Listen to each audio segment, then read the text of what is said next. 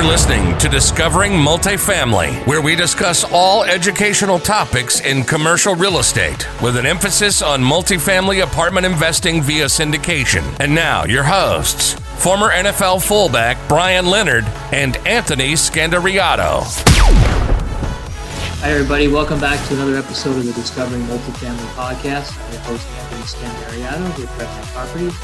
And today we have a special guest with us, uh, Joseph Bramante and he's with um, TriArc uh, Real Estate Partners. And uh, he actually has a pretty interesting story. He's been in the business for um, a little over 10 years. Uh, and um, he's going to talk to us today about um, how to choose and vet uh, potential sponsors uh, if you're a passive investor looking to get involved in um, you know multifamily syndications, which is what uh, Joe specializes in here and, today, and um, we want to hear a little bit more about his underwriting process and also um, his educational platform, which uh, uh, he's going to actually be rolling out, which will be specifically catered towards um, LP passive investors to um, just become more educated and uh, fluent with um, multifamily syndications. So, thank you so much for coming on, Joe. I appreciate it. Hey, man, glad to be here. Thanks for having me. Great. So, you want to talk about your company and then kind of, you know, we'll, we'll dig into um, from an LP side of look, the view of looking at multifamily syndications? Sure. So, my company, TriArc Real Estate Partners, um, we've been around since 2013. Uh, it consists of myself, my other two partners, uh, Carrie and Deborah. Uh, between the three of us, we've owned and are operated over 43,000 units and about 1.7 billion in assets, uh, mostly on the property management side of things. I've personally acquired uh, about 600 million, sorry, 600 uh, doors worth of units and done uh, about um, on average, we're, we're doing north of 20,000 a door in renovations. So we're doing some pretty big rehabs on deals my first rehab was a 30,000 per door rehab. So I kind of got the baptism by fire uh, on that first deal and uh, just continue doing it thereafter. But our, our uh, as, as a company, though, by 2030, we're looking to grow our portfolio to over 20,000 units. Currently, have about 1,100 units, um, and uh, yeah, we're here based in Houston, Texas. So, uh, so that's that's us. That's TriArc, and uh, we're today, you know, I really wanted to talk about uh, kind of the, the vetting of the sponsors.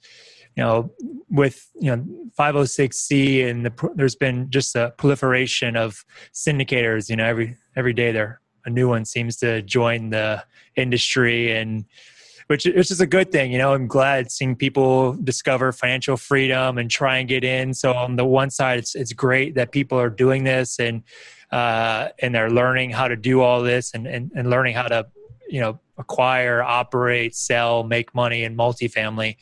Um, but the key word here is that they're they're all still learning. There's a lot of people that are learning the industry, and so the risk you run as a passive investor is you're getting into a deal with a guy who's still learning himself. And while the industry is great and it's pretty resilient, you can still um, lose. Well, I'd say there's a very good chance you're not going to hit those pro forma uh, numbers when you're on a, a syndication with a first time guy because it's just uh, you know, you know, multifamily is the hardest commercial real estate asset there is to underwrite. It has the most expenses of anything of any class, particularly like when you look at office, you look at retail, stuff like that. They're all triple net, meaning the tenant pays all those expenses, taxes, etc.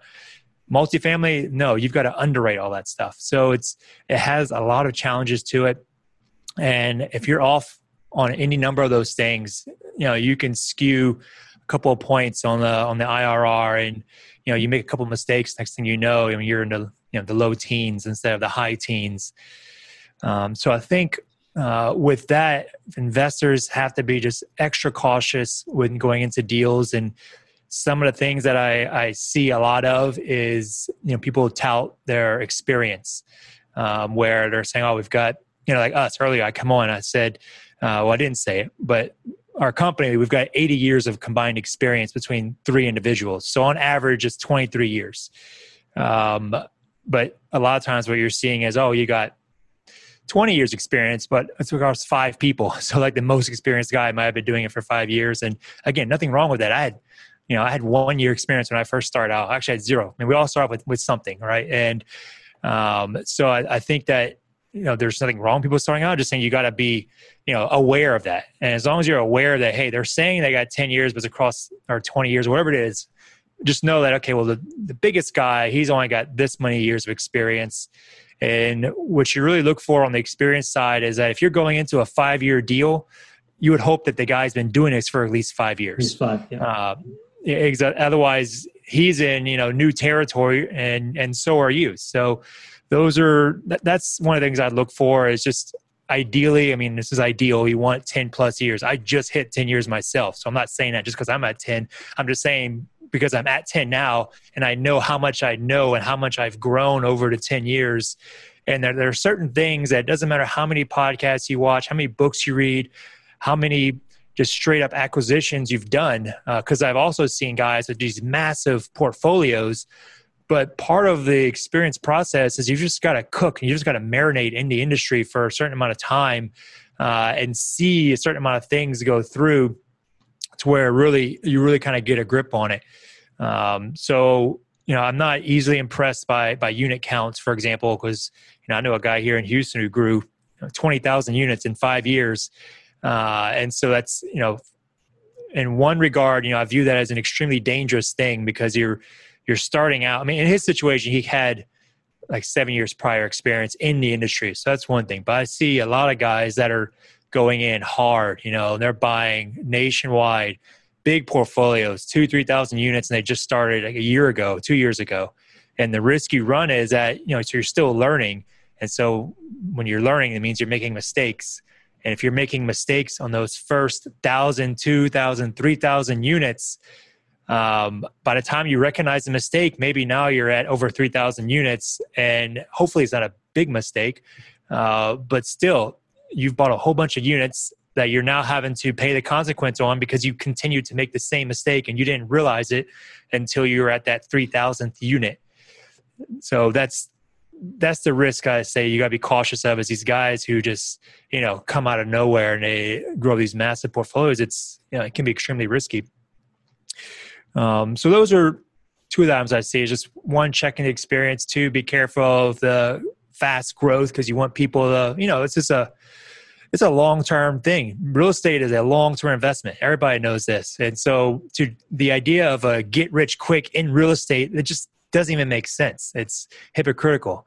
Um, so to see these, uh, so when you're making investments and you're and you're doing anything in multifamily or real estate in general, it should always be with a long term approach, unless you're, you know, trying to flip a house or something. But that's you know, it's a completely different scale.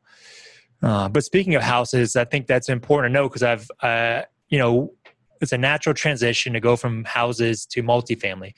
Um, that said, though, it's two different things. So you could have 30 years experience in in housing.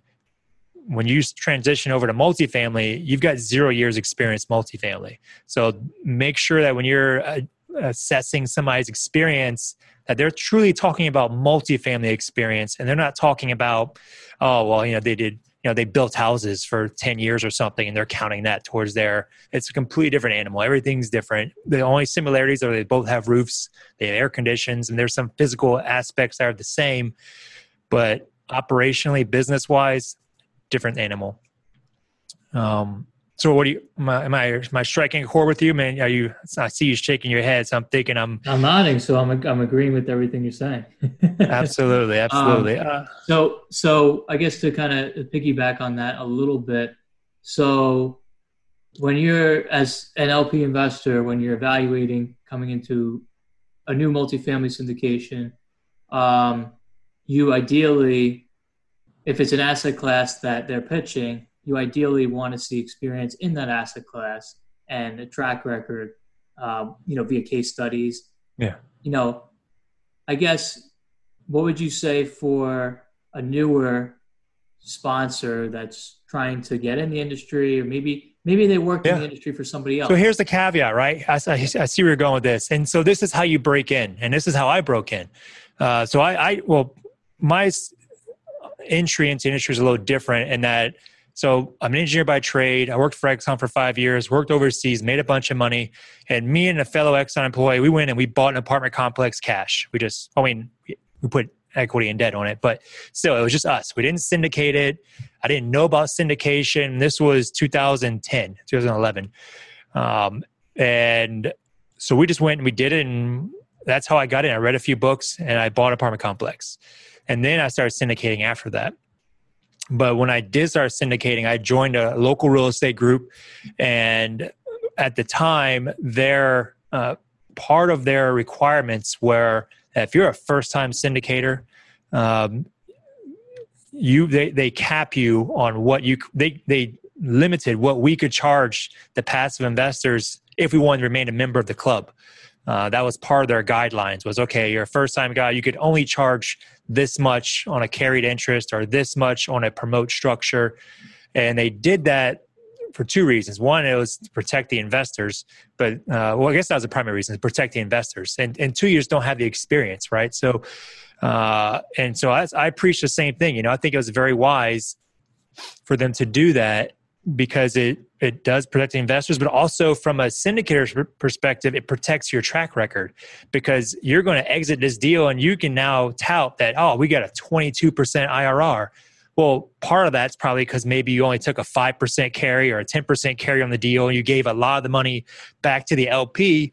And that's okay. It's okay to, on your first two, three, four, five deals, give the LP, you know, a healthier portion or said another way, don't max out, you know, what I guess the market rate is for a GP because, you know, part of what attracts limited partners to you as a as a syndicator is your track record, I mean, a, a, large part of it. So, I mean, the first thing that most LPs are looking at is is you. They look at your background, your experience, your team, and then they look at the deal, or at least that's the way they're supposed to be doing it um, versus I mean I know nowadays people can go vice versa, but the point of conversation is a large portion of the look is your track record. And what better way to juice your track record than just to give the first couple of deals away, so to speak, give them a lower, take a lower cut on it, and then make your money on the back end. You know, when you do a deal six, seven, eight, go ahead and you know increase your fee structure on those and you'll you'll be okay. I mean, you're not going to lose a terrible amount of money. If anything, you're going to save a lot of money because now you've done five deals. Maybe it's five years later. You've taken your, you've taken the time. You've gone slow, done it the right way, uh, and, and you know one of the things that they told us incessantly was you're only one bad deal away from ending your career in this industry. Uh, and I still believe I think that's more true today than it was in the past because you know we didn't know that cap rates were going to keep compressing in 2011 uh, but we know for sure now they're definitely not compressing. If anything they're expanding. And so we're all you know flighting you know we're all looking all over the country to try and chase yield uh, because there's just so little uh, yield out there. So you're having to buy these pretty tight deals.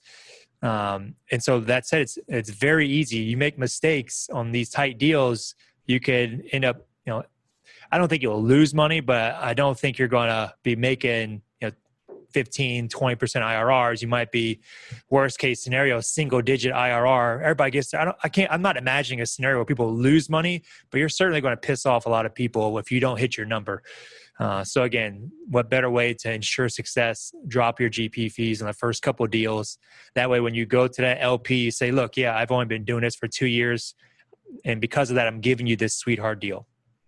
Sure. So no, I think that, that's the that's the way you break in. Sure, that makes a lot of sense. Um, hmm. So, in terms of more educational knowledge for LPs, what else do you um, recommend when evaluating a yeah. sponsor?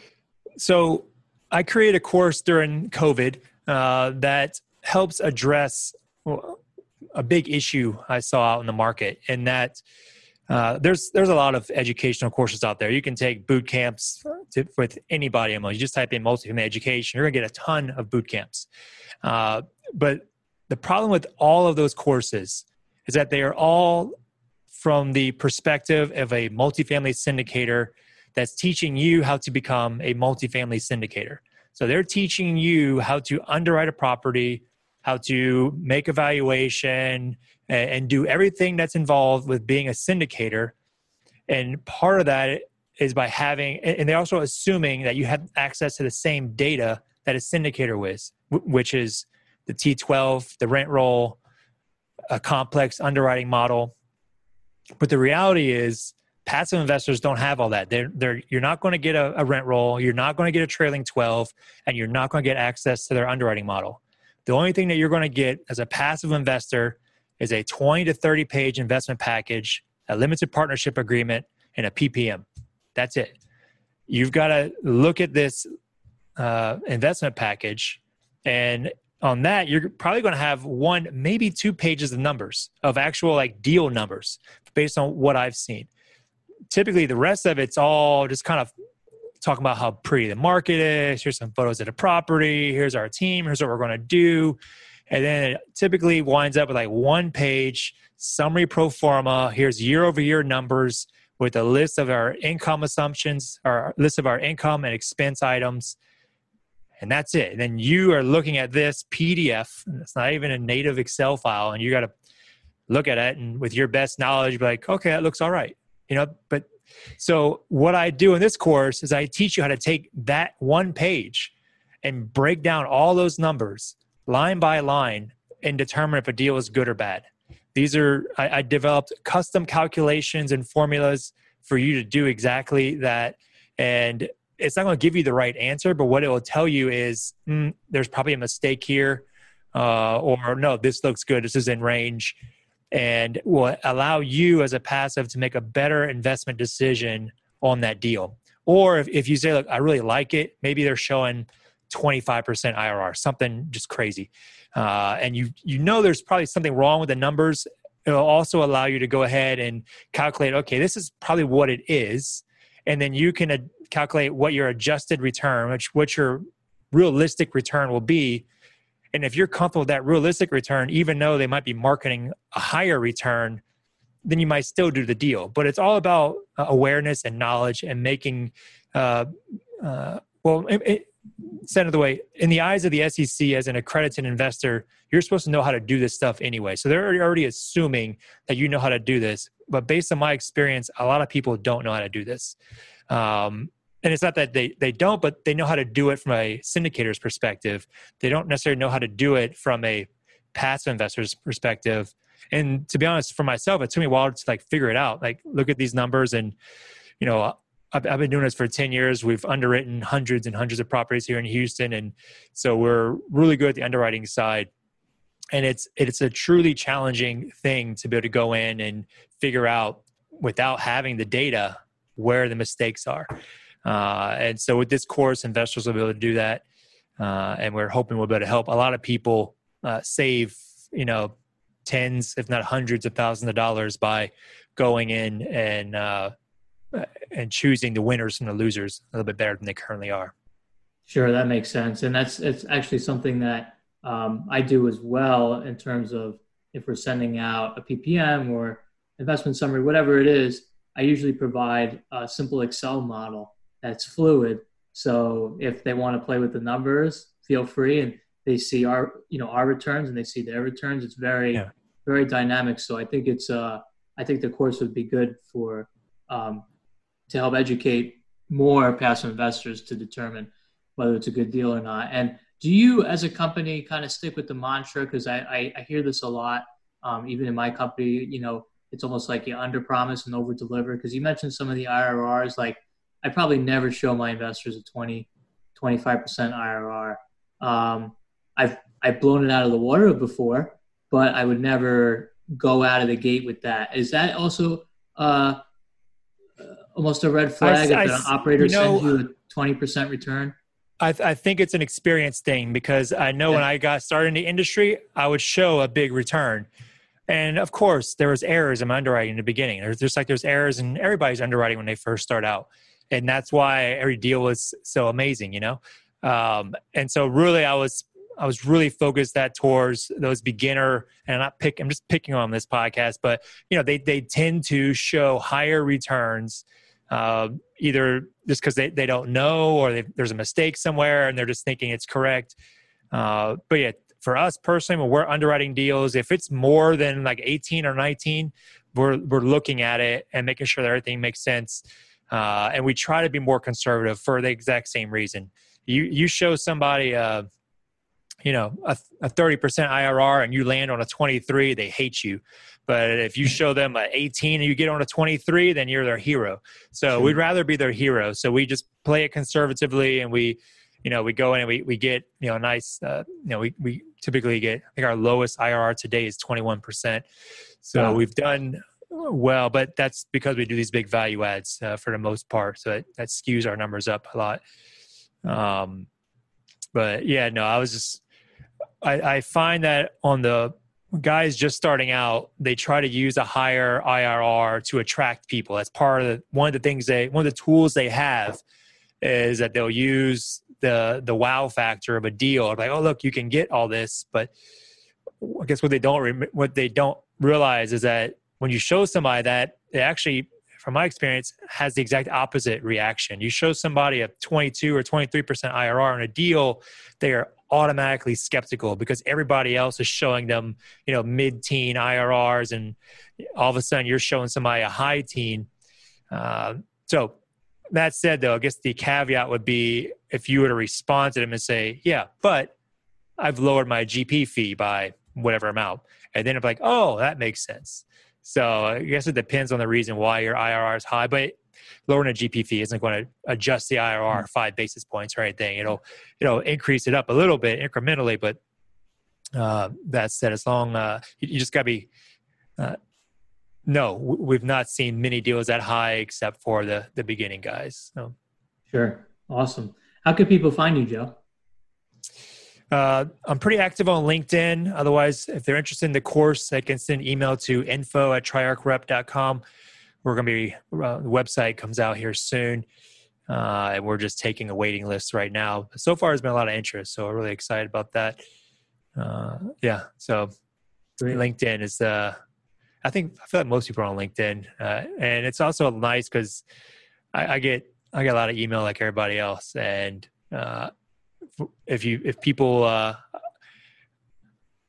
I tend to think a lot of spam email. So if I all of a sudden get random emails from people versus if I get just a connect invite and a message saying, "Hey, you know, I saw you on Anthony's podcast," you know, I, I tend to respond a little bit more. Sure, absolutely. So there'll be a link to um, Joe's LinkedIn on all our social media um, uh, broadcasts for this particular podcast, as well as his website for his company, and then hopefully by the time this releases, uh, website for his educational new educational platform for passive investors, which uh, I probably want to sign up for too because I'm very curious myself what you have to say. Um, so again, uh, Joe, thank you so much for coming on the show. Um, I definitely want to have you on again uh, in the foreseeable future and I really appreciate it. Absolutely. Thank you. Thank you.